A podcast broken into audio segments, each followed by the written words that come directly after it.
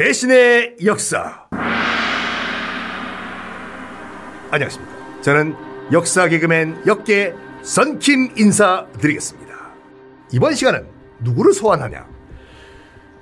비운의 세자라는 말을 사람들이 하는데 양녕대군이요. 그 태종 이방원의 뭐 실질적인 큰아들이죠. 그래서 세자로 책봉이 됐으나 워낙 난봉질을 많이 해가지고 어, 태종 이방원 같은 경우에는 자기가 다섯 번째 아들이었잖아요. 그래가지고 이 적장자 이 세습에 관련된 로망이 있었거든요. 나만은 절대로 큰 아들에게 왕위를 물려주겠다. 해서 양녕대군을 믿었었는데 이놈의 양녕대군이 그렇게 남봉질을 하고 다니는 거예요. 그래서 결국에는 폐세자를 시켜버리고 자기의 세 번째 아들이었던 충녕대군, 나중에 세종대왕이 되는 충녕대군이 새로운 세자가 되는데 어, 일부 야사에서는 양녕대군이 자기의 동생이었던 충녕을 왕으로 만들기 위해서 일부러 남봉꾼 짓을 했다라는 소리를 하시는 분들이 계시는데 조선 왕조 실록을 보면은 그럴 말씀이 안 나올 거예요. 일단 뭐냐면 세자 시절이었던 17살 때 기생과 정을 통해 가지고 세자의 본분을 어기고 그것도 모자라 가지고 매형 자기의 매형의 첩과 정을 또 통하고 그런 와중에 곽선이라는 관료가 있었어요. 양반. 곽선이란 양반의 첩과 또 정을 통합니다. 임자가 있는 몸을 건드려 버리는 거죠. 심지어 곽선은 자기의 첩, 어차피 첩이지만 자기 여자지 않습니까? 우리 내 첩을 왜 건드리시냐? 이 말을 하니까 두들겨 패가지고 훔쳐가 버려요. 격분을 한 태종이 결국은 폐세자를 시켜버리는데 나중에 폐쇄자가 된 이후에도 별의별 엽기 행각을 많이 벌여요. 뭐냐면은 나중에 나중에 죽기 직전에는 양녕대군이 자기의 며느리까지 범해버립니다. 그래서 자기 아들이 어이가 없어가지고 자결을 하는 일까지 벌어지는데 이 희대의 남봉꾼 양녕대군을 한번 소환을 해보겠습니다. 듣는 내내 정말 바른 생활 사나이 우리 박지훈 변호사님께서는 부르부르부르 뜨, 떠시, 뜨시, 떠시는데. 네, 역사를 사랑하는 개그맨. 아, 죄송합니다. 아, 솔직하게. 변호사입니다. 네, 역변입니다, 역변. 네. 프로이드의 무의식적 그거라고 하던데. 역사를 사랑하는 변호사 박지훈입니다. 네. 야, 이 뭐, 뭐, 저도 사실은 좀 그런 야사를 좀 들었던 것 같아요. 양녕대군 일부러 자기보다는 어, 막내가, 셋째가 네. 좀 잘할 것 같아서 일부러 이랬다는 얘기를 살짝 들은 적이 있는데 저도 뭐 어렸을 때 드라마 같은 거 보면 네. 뭐 나는 좀 모자라니까 음. 세종이 양충령아 네. 네가 세자가 되라 내가 희생할게 그래서 그런 대사도 있었던 것 같기도 하고 어떤 대사가 아니 지금 그 비슷한 그런 네, 네. 그래서 드라마를 어렸을 때 드라마를 보면은 네. 양녕대군이 스스로 희생을 했다 뭐 네. 이런 식으로 그렸거든요. 좀 느낌이 그렇게 나기도 했었는데. 근데 실록 조선 왕조 실록 보면은 이런 삐 남봉꾼도 그렇다고 치기에는 너무 너무 많이 이렇게 행동을 말도 안 되게 많이 했기 때문에 아니 만약에 충령을 위해서 그런 남봉짓을 했다 네. 그러면 충령 대군이 그러니까 세종이죠 네. 세자가 된 이후에는 스탑을 해야 되잖아요. 안 해야죠. 더 했잖아요. 더 해, 더 해. 했잖아요. 예. 그러니까 그 섹스 광 같아요. 제가 봤을 때는. 아, 그렇죠. 중독자죠. 네. 섹스 섹스 중독자고. 예. 건드리지 말아야 될 사람. 그렇죠. 섹스를 중독하고 좋아할 수 있어 사랑하는 사람 뭐 저는 그건 나쁘다고 보진 않습니다. 그렇지만 폭행이나 협박을 이용해 가지고 정말 겁탈하는 상황이 된 거잖아요. 아 그렇죠. 그런 부분들은 이제 우리 형법, 강간죄 등으로 처벌이 가능합니다. 근데 강간을 떠나 강간도 그건데 네. 일단은 그 200강이라고 매형이 있었거든요. 네. 매형의 첩, 칠점생이라는 그 첩이 있었는데 네. 뭐 첩은 첩이지만 어쨌든 네. 매형의 여자잖아요. 음. 겁탈을 건데. 자, 이것도 마찬가지입니다. 누구냐를 따지지 않아요. 우리 아, 그래요? 누구하고 하면 더 폐륜이라고 얘기는 할 수 있지만 법은 따지지 않습니다. 친구, 아, 그 같은 가, 가족인데, 친척인데. 그렇죠. 똑같습니다. 다만 이제 정말 직계 가족한테 범죄를 저질렀다. 직계 가족은 어디까지 직계 가족인가요? 예, 친족. 예를 들어서 뭐 사촌인의 친족. 어, 예. 그렇다면 처벌이 강화됩니다. 예컨대요. 일반 형, 형법의 강간죄가 3년째면 친족 강간죄는 7년, 5년 이렇게 올라갑니다. 그 차이만 있을 뿐이에요. 아... 그거 말고는 다 똑같습니다. 범죄가. 그래서 이 양형대군 얘기할 때 어리 사건이라고 네. 어리다고 놀리지, 말아요. 수줍어서 말도 못하고 누구 노래죠? 이승철 아 맞구나. 소녀시대. 예. 소녀시대 리메이크했죠. 네, 소녀시대가 또 리메이크를 했네요. 예. 어리가 네.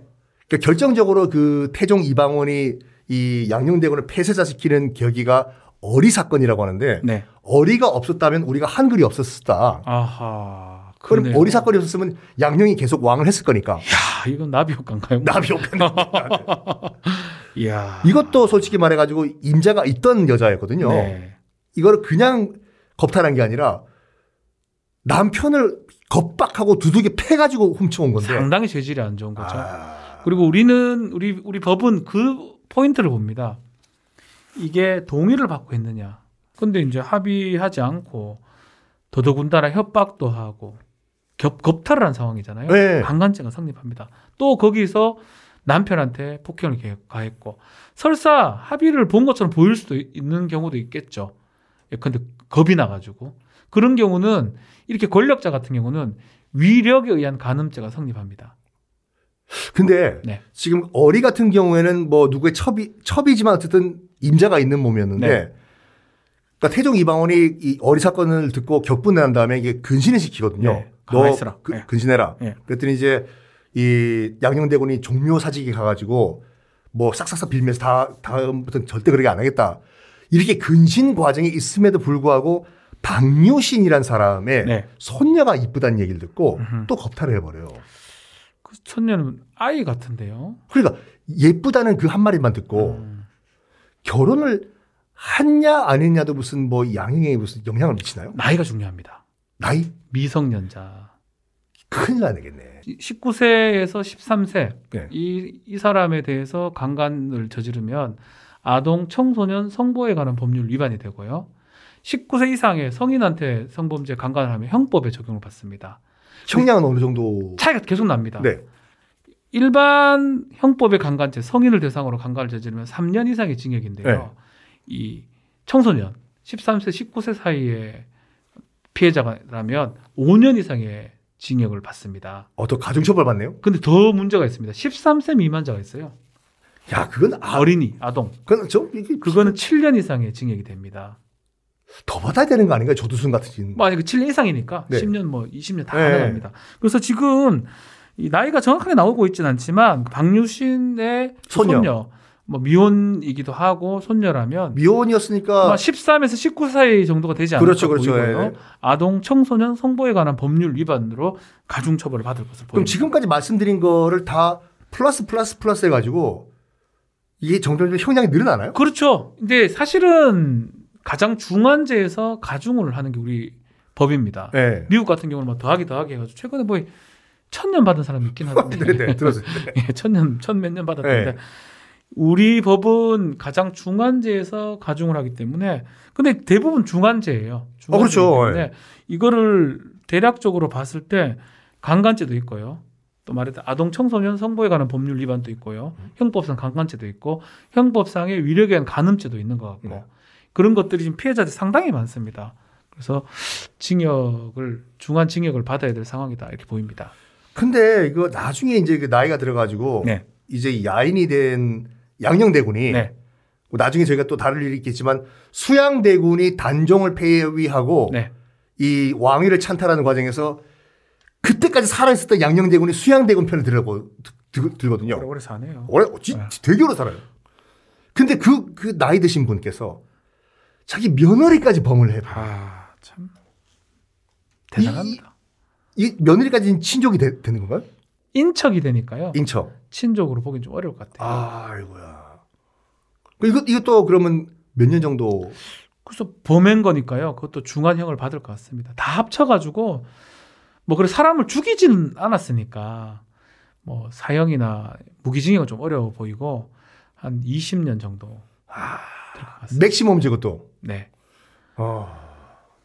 근데 이 많은 종교 관계자들이 격분하는 것 중에 하나가 뭐냐면 그 효령대군이라고 바로 그 네. 둘째가 있었는데 둘째 둘째죠. 예. 양령이 첫째고 예. 효령이 둘째고 셋째가 충령이고. 충령이고 지금 저 방배동 먹자골목 앞에 가면 효령대군 묘가 네네. 있죠. 네. 나중에 이제 불교의 교의, 귀의를 하지 않습니까? 네. 효령대군이 기도를 하고 있는 사찰에 들어가 가지고. 네. 효령아, 효령아 해도 안 나오니까 그 사찰에서 네. 사냥을 해온 음. 짐승을 구워 먹고 있는 거를 음. 효령이 발견을 하거든요. 네. 격분하면서 형님 도대체 뭐 하시는 거냐고 여긴 부처님을 모시는 그런 곳인데 지금 여기 짐승 육식을 하고 계시냐 대놓고 내가 무서울 게 뭐가 있냐 석가모니도 나 안 무섭다 이거는 만약에 우리 현재에서 이런 일이 나면 주거 침입죄가 됩니다. 그, 그게 다인가요? 그렇죠. 뭐 사실은 범죄 목적 아닌 어떤 주거권자의 동의를 받지 않고 그 주거에 침입했을 때 성립합니다. 예를 들어서 여자 화장실에 남자가 들어갔을 때. 그게 근데 이건 그, 이것도 와리프인데 네. 모르고 들어가면 어떻게 되나요? 그건 범죄가 아니죠. 과실은 안 되고요. 어. 고의로 알고 뭔가 다른 목적으로 들어갔을 때는 주거 침입죄 성립할 수가 있고요. 그래서 이것도 다른 목적으로 특히 절에서 그런 어떤 사냥한 고기를 먹는다는 거는 뭐 사실은 그런 불교 교리하고도 맞지도 않고 그렇기 때문에 주거 침입죄가 성립할 것으로 봅니다. 그거밖에 안 되나요, 처벌이? 그렇죠. 아... 3년 이하의 징역인가 그렇습니다. 어, 그래도 꽤 세네요. 이하니까요. 아, 벌금 벌금도 낼 수도 있고 나오, 네. 나오죠. 아니 근데 주거 침입죄라는 게 네. 그 예를 들어 가지고 나는 그 어떻게 증명하나요? 나는 누구 집에 원룸에 들어갔다. 네. 난 우리 집인 줄 알고 난 들어온 것 같다라고 법 변. 근데 그게 입증이 되면 주거 침입죄 성립하지 않습니다. 더 애매모호하네 그요? 네. 근데 뭐 그거는 이제 거의 경찰이나 수사기관 보면 알죠. 일부러 네. 그랬는 건지 아니면 상습적으로 그랬는 건지 확인이 가능하기 때문에 하여튼 남의 집에 무단으로 침입했을 때 성립하는 범죄고 이것도 마찬가지로 사찰에 무단으로 침입했다고 봐서 주거 침입죄가 성립합니다. 거기서 사찰에서 고기를 구워 먹는 건 죄가 안 되고. 그렇죠. 뭐 고기 구워 먹는 어, 어. 죄가 안 되죠. 아, 예. 잘 뭐, 고기 뭐 먹을 수도 있겠죠. 아, 그렇죠. 딴 데서 먹으면 상관없잖아요, 고기는. 근데 그 절간 안에서 먹었어요. 아휴, 왜 이랬대요? 아, 그러니까. 네. 자, 아, 이번 시간은 네. 우리가 그 야살 통해 가지고 동생이 충녕대군에게 왕위를 넘겨주기 위해서 뭐 남봉짓을 일부러 했다라는 말을 들었던 양녕대군. 솔직히 세종, 아, 그러니까 그 조선왕조 실록 책을 보면은 정말로 진짜로 끝까지 남봉꾼 생활한 양녕대군이었는데 어떤 처벌을 일단 강간죄가 다수입니다. 형법상 성인을 대상으로 강간죄가 다수가 있고요. 네. 뭐 서너 개가 최소한 넘어갈 것 같아요. 거기다가 청소년 성보에 관한 법률 위반이 될수 네. 있습니다. 그 손녀를 지금 겁탈했기 때문에 거기다가 뭐 가장 눈에 띄는 거는 주거 침입죄까지 이제 포함이 돼서 원래는 20년 정도 탈락하는데 25년 징역형을 주고 싶습니다. 아. 마지막으로 그 태종 이방원이 정말 빡던 게 뭐냐면 네. 너는 왜 아버지 말을 이렇게 안 듣냐 네. 이건데 부모의 말을 안 듣는 것도 죄가 되나요? 잘 안 듣잖아요 요새. 아, 그렇죠. 저 같은 경우는 저는 무기징역이죠. 제가 제가 제가 되기가 어렵죠. 아 그래. 안 듣고 딴 짓을 했을 때는 문제가 되지만 뭐 딴 짓을 한 건 아니니까. 감, 감사합니다. 갑자기 마음이 편해지네요. 네. 자 오늘 어떤 명언을 또 준비? 자 오늘의 명언을 좀 준비를 했는데요. 네. 자 프랑스 작가 볼테르입니다. 네. 볼테르는 이 세계에서 대사건의 역사는 범죄사일 뿐이다. 라고 이런 말 주셨어요. 네. 그냥 뭐 범죄사가 좀 재밌기도 하거든요. 범죄사가. 재밌죠, 범죄사. 그 사실은 역사 중에 범죄만 딱 엮어서 해도 딱 좋을 것 같은데 우리 아니, 배신의 역사가 다 그런 지금 상황이 아닌가 생각합니다. 우리 박 변호사님은 그런 그 범죄사 같은 책 같은 거 안 내시나요? 글을 못 씁니다. 에이 설마. 아 진짜 글을 정말 못 씁니다. 네? 글, 글을 쓰면 네. 다 법률 문서 같아요. 재미가 코딱지도 없습니다. 어미만 바꾸시면 되잖아요. 그래 안 돼요. 그랬걸랑요 이렇게. 이 말로도 표현을 하는데 글로 표현이 안 됩니다. 이른바 뭐 이, 아, 있다 이른바? 소위 소유할 것인 바 아. 아니다고 하지 않을 수 없다 뭐 이런 식으로 아. 글을 써버리면 재미 하나도 없습니다. 아 예, 예. 네, 하나도 없습니다. 아, 그래도 사서 보실 것 같은데 내용이 충실하셨으니까.